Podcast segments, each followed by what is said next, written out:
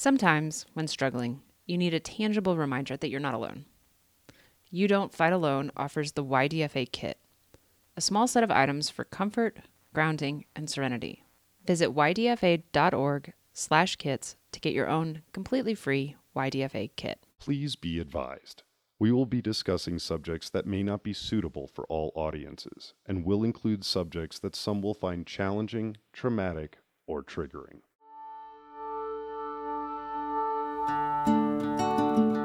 Welcome to You Don't Fight Alone, a podcast sharing the stories of those of us successfully living with mental illness and how we got here.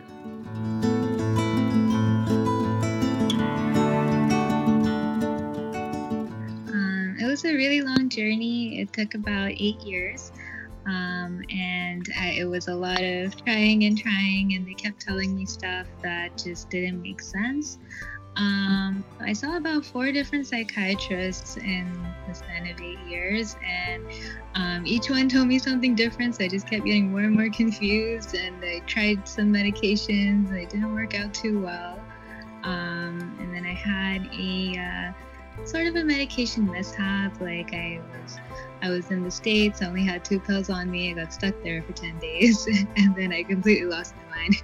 Uh, I didn't get any sleep. Uh, when I got back, I had to be rushed to the hospital because psychosis happened. and then I uh, still didn't get diagnosed. So um, I had to do a bit of a chase and uh, get on a lot of wait lists and finally met someone that could tell me what was going on. My name is Asma, and I have PTSD and bipolar disorder. My rock bottom, definitely the psychosis, especially because I didn't know what happened and I'm completely blanked out on a whole year of my life.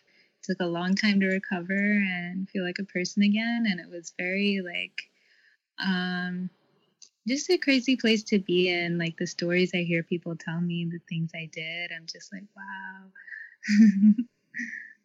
so that was a bit odd.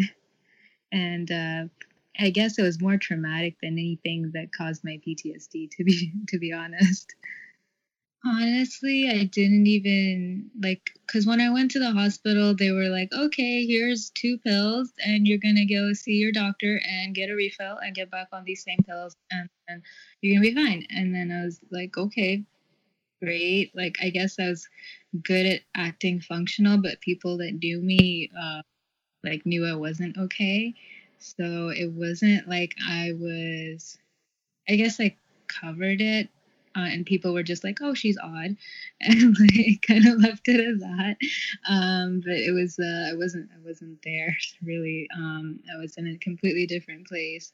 But uh, the and then I would just hide, right? I would hide in my uh, home. I wouldn't go out much. I didn't see many people, um, and then it just kind of, you know, just kind of dealt with it on my own. And then eventually it's kind of like you know it goes in phases it's slowly like faded away then it's kind of like your brain needs some time to heal. So i had to kind of um you know go through that process of like making a new version of myself that could uh, go beyond that experience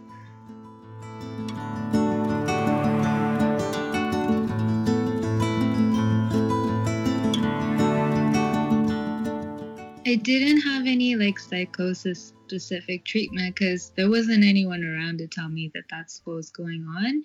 And then after I got a bit better, it's like it goes in, in stages, right? I ended up going off that medication, took a year break from any meds. Then I um, you know that i weaned off like a year after. So once i had recovered a bit from the psychosis but then also my doctor wasn't telling me i was in that because i guess she didn't pick up on it either like that.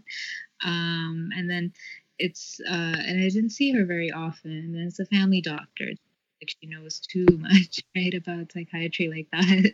So um yeah it's, it's just a lot of honestly it's just the system you know it's not that great um but like yeah and um as far as like specific psychosis treatment i didn't get that um I tried different antidepressants and realized that they didn't work for me. Like they work, then they up the dose, you know, when it stops working and then stops working again, then they up the dose. It's like a whole thing. So, um, so I, I realized that that you know maybe that's not um, the right fit for me. Like i know there's a certain level of time where you need to keep readjusting but not every two months. I don't think that's normal. So then they diagnosed me with treatment resistant depression and then i'm like okay great. So that's great you know so then um but then he also said okay well if you if you don't want pills why don't you do electric uh electroconvulsive therapy? Which i was like okay cool. I have nothing against that but you're meeting me for the first time. So i don't know if that's what you you know you want to jump right to that. Um so and I, I was like okay i'm not to listen to the guys. And i went back on the wait list saw another guy. He says i have um, he said something completely different. He's like, I can't see you, I can't diagnose you. Um, and, and like just sent me out in like five minutes. And then I was like, okay, that's a waste of three months. Um, then I gave up completely. I uh, went in a complete spiral. I called a crisis line a month later because of, you know, an attempt situation. And then um, and then yeah it all kind of got better from there. I got a caseworker. She actually found me um, like a consulting sort of psychiatrist who kind of dealt with like situations like mine where it's not really clear. And then he said okay well since there was treatment resistant depression, that actually uh, points to me as bipolar because you never know what mania looks like in a person and it might have just gone under the radar. So then he expanded more on that, asking more questions. And he's like, okay, yeah, you're probably somewhere on that spectrum of bipolar. So I'm going to give you a mood stabilizer. And honestly, like my life was took a 180 left just to tell, which is crazy.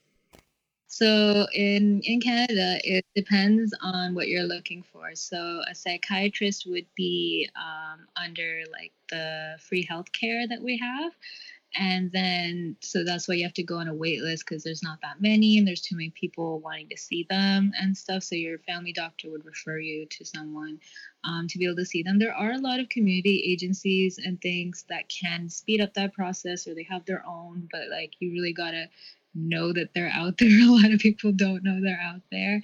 Um, and then for therapy, it's like, yeah, you do have some that are covered under public health care, but it's also wait lists. And um, if you don't want to go through a wait list, because therapy is kind of in that um, gray area, so then you'd pay like the $100 an hour kind of thing. Yeah. So yeah, it's kind of like if you're poor, you wait, and then if you have money, you're good.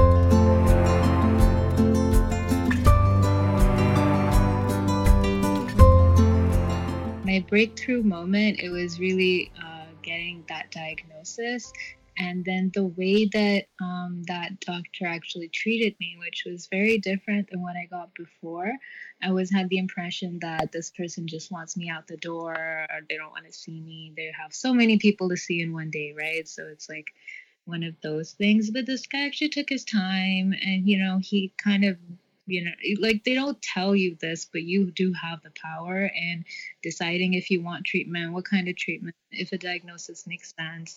Like those are rights that we have as people that suffer but they don't tell us that you know? And then this was the first guy that was kind of like hey you know it seems like this is what's going on but you know you have a look do your research see if it makes sense and then you know we can go from there kind of thing which i thought was so awesome that I, and also sad that I've never talked to anyone that just gave me that basic respect. Um, but yeah, that was a breakthrough. And also, um, a little soon after I got connected to this uh, youth charity where they actually only hire people with lived experience and you get to share your story. So, kind of like how I'm doing right now. Um, and then you, you share it to groups of other youth and um, it really helps kind of create that empathy and that relatability to help them reach out as well. So that really was a breakthrough for me in the sense that I was able to take that terrible, terrible years of my life and turn it into something that can actually empower people. It was like really overwhelming, right? Because I'm like, this is all new. It's like a whole aha moment. And then um, I had like a little freak out, a little panic attack, like, oh wow, it's happened, this is it. And then, um, because I don't know, with trauma, it's kind of like whether you feel good or you feel bad, it's still a panic attack. like your nerves are just broken in a way.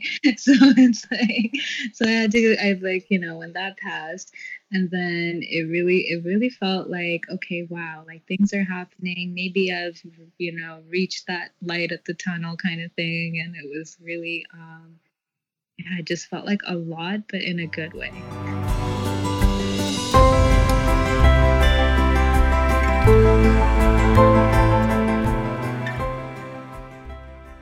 Yeah, so the storytelling, honestly, it was it was really nerve wracking at first. Cause I'll be honest, I was like writing letters the day before I started there. I was just like, I'm done with this whole place, like bye world, peace, like everything.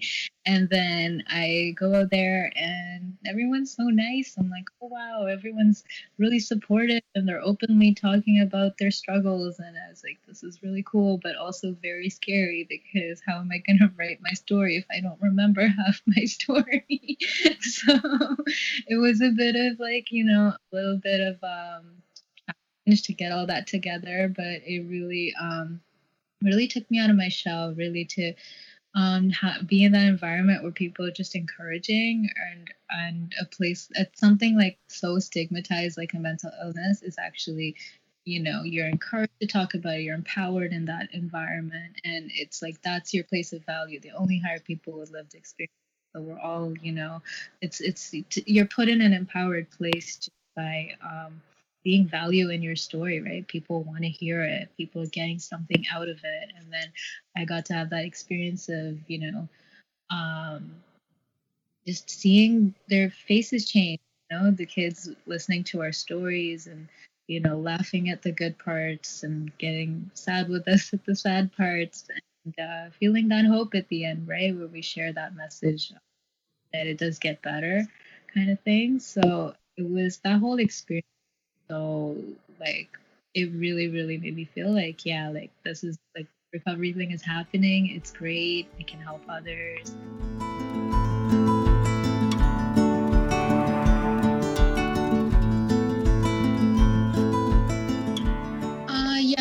South Asian, um, and it's kind of, I wouldn't say stigmatized, it's just kind of accepted as a fact of life. So, um, you know, life is hard and you're going to feel these things and, you know, that kind of stuff. So, um, so then when we go into like disorders and illnesses and the specifics of it, then it becomes a bit of a, you know it's just a new concept really because um, in that sense it's like people kind of just accept that it's pretty much suffering anyways right?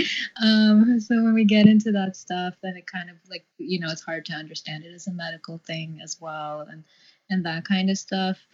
Um, plus it's like you know when you're from any kind of i think society where religion is a thing then it'll be like pray it better which does work there is a whole religious based approach that can help with mental health but you know not always not for every person right I had so many dreams and just none of them happened school wise, right? Um, uh, certain things like I got to study a lot of fun stuff and like have my mind blown by like research. Um, but then when it came to like exams and like assignments, I would be like late. I wouldn't be able to study right. I wouldn't get the grades that I knew I deserved, kind of thing, because that you know whole discipline piece was missing and I was just going through so much personal stuff that it really did get in the way. But I found that um you know, when I talked about it, when I actually talked to my teachers about it, they were really chill. Like they were like, "Yeah, take your time. Like it's cool. Have an extension," and that really.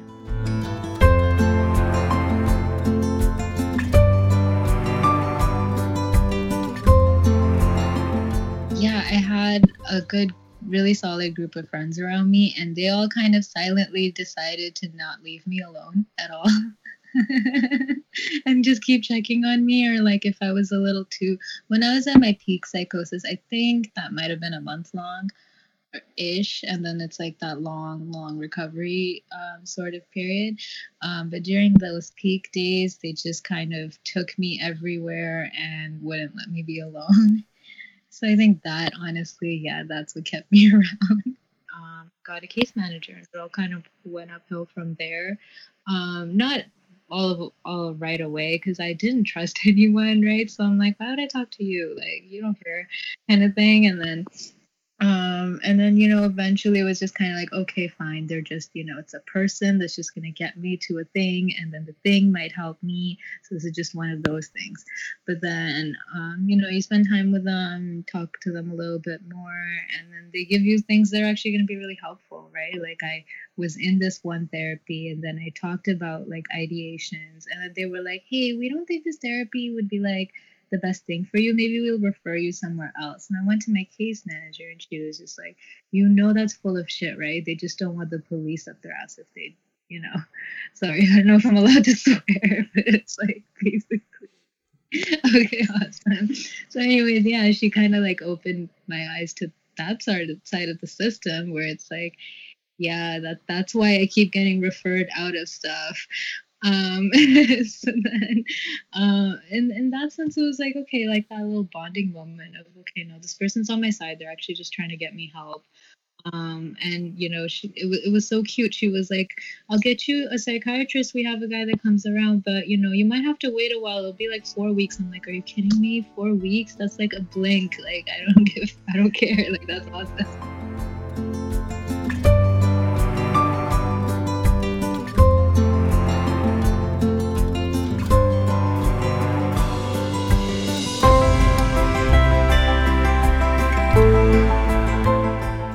Say it probably won't get better, but you're going to get better at it. and you're going to find ways to be better too. You know, um, it's not going to be easy. It's going to be a lot of shit, but you, you, you've got this kind of thing.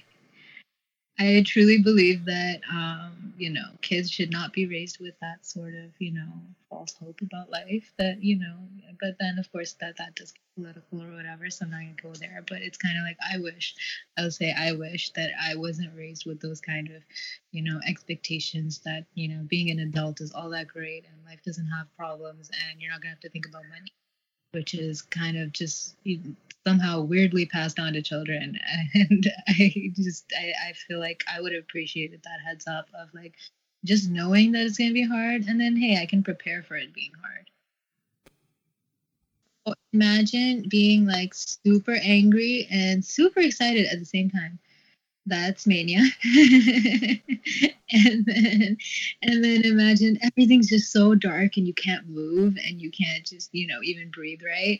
And uh, you can't even think so that's the depression. And then you know sometimes they just play together and then you're in this weird uppy downy and that's also you know bipolar. So that's how i would describe that um, PTSD, I would just say, you know, your brain's broken a little bit. You had a little injury. Um, it's going to go crazy sometimes, but it's just your broken nervous system.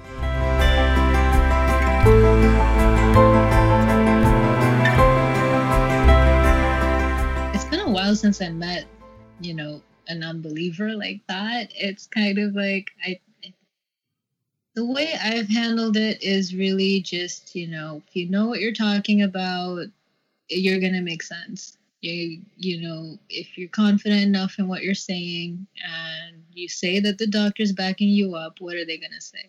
Are they just to be angry? Then, okay, I don't have to talk to them it's fine. You know um and then it's also you know you pick and choose. You if you know that someone's just to be like ah oh, what's that? Just be happy then it's like okay well i'm just never to talk to this person about it. You know we'll talk about the weather. It's fine. You know so um and the people that you know so i like to wear it on my sleeve. I'll be honest about it. I'll just say it you know when i'm introducing myself like hello i'm bipolar like not exactly but you know what i mean um it's it's just the more casual you are about it. Um, it kind of throws people off. Everyone thinks of it as a big thing when it's just, I mean, like what, one in three people have something. So it's really not, you know, it's not that crazy. It's like glasses, you know. Um, it's like, I just think that, you know, we all, like, the more casual I am about it, people end up talking about their experiences too, or someone they've known. And then, um, you know, it just ends up becoming a deep thing. And then if they're not into it, it's kind of like, okay, well then screw you. Like, bye.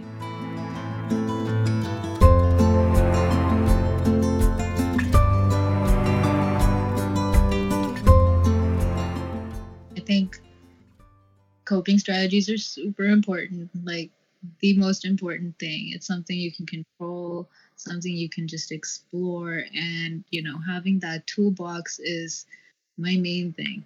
I put as many coping strategies as I can in it. I'm constantly adding things to it. And, you know, if something doesn't work, something else is bound to work, kind of thing. And I'll just go through the list if I need it. So I think that that's the main thing that I think helps me. Yeah. Anyways, because I facilitate those as well. Um, so yeah, coping strategies that work the best for me is, um, and, I, and I know it like goes into that whole stereotype of, but I love doing nothing. My favorite thing is to lie down and do nothing, and that is my coping number one. I will have to do that for at least 20 minutes a day.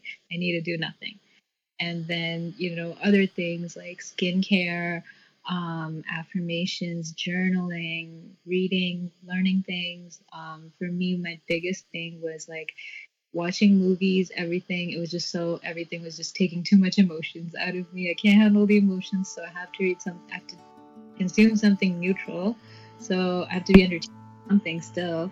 I would just watch a lot of educational videos on YouTube because it's just like there's no emotions. It's just information, but it's cool.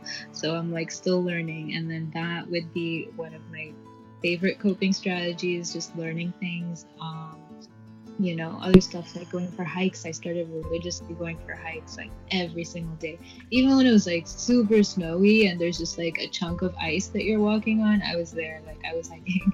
like it was uh you know, so that kind of thing. And then, you know, things change and, you know, maybe I get over something and I'll try something else. Like I picked up tarot cards even though I don't believe in them, but then I'm like, hey, maybe I'm thinking about things that I wouldn't have otherwise, so it's still fun um, and just just those just anything I can add to the list really it just keeps going and the main thing is that I always have something that I'm doing just for me like you know that 5% of my day that one hour I can take just for me yeah so a bit of both um, so you know I, I don't know if you do this but when I'm manic I for my depression so I will like, you know, first off check off all those things that I didn't get done before. But I know the depression is coming, so I'm gonna make sure my blanket is accessible. It's nice and warm and fluffy and fresh. And I have teddy bears and I have another weighted blanket and I have, you know, um, my little grounding objects just around the house like grab painting.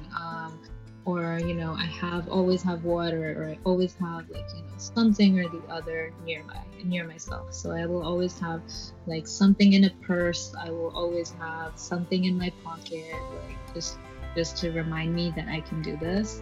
And then i'll have that mental checklist sort of thing. Play this song in your brain and then you'll be like i want to shout out youth speak performance charity uh, it's a really great nonprofit. They do a lot of great work. It's where I've worked. And um, they also have a podcast. It's called the Speak Real Podcast. Uh, you might see me on there in some of the episodes. Uh, also starting up some YouTube stuff, so that's really exciting. Um, and yeah, I really want to shout them out as well as the Canadian Mental Health Association. They have a lot of direct services and a really great line can call to get access to things a little bit quicker.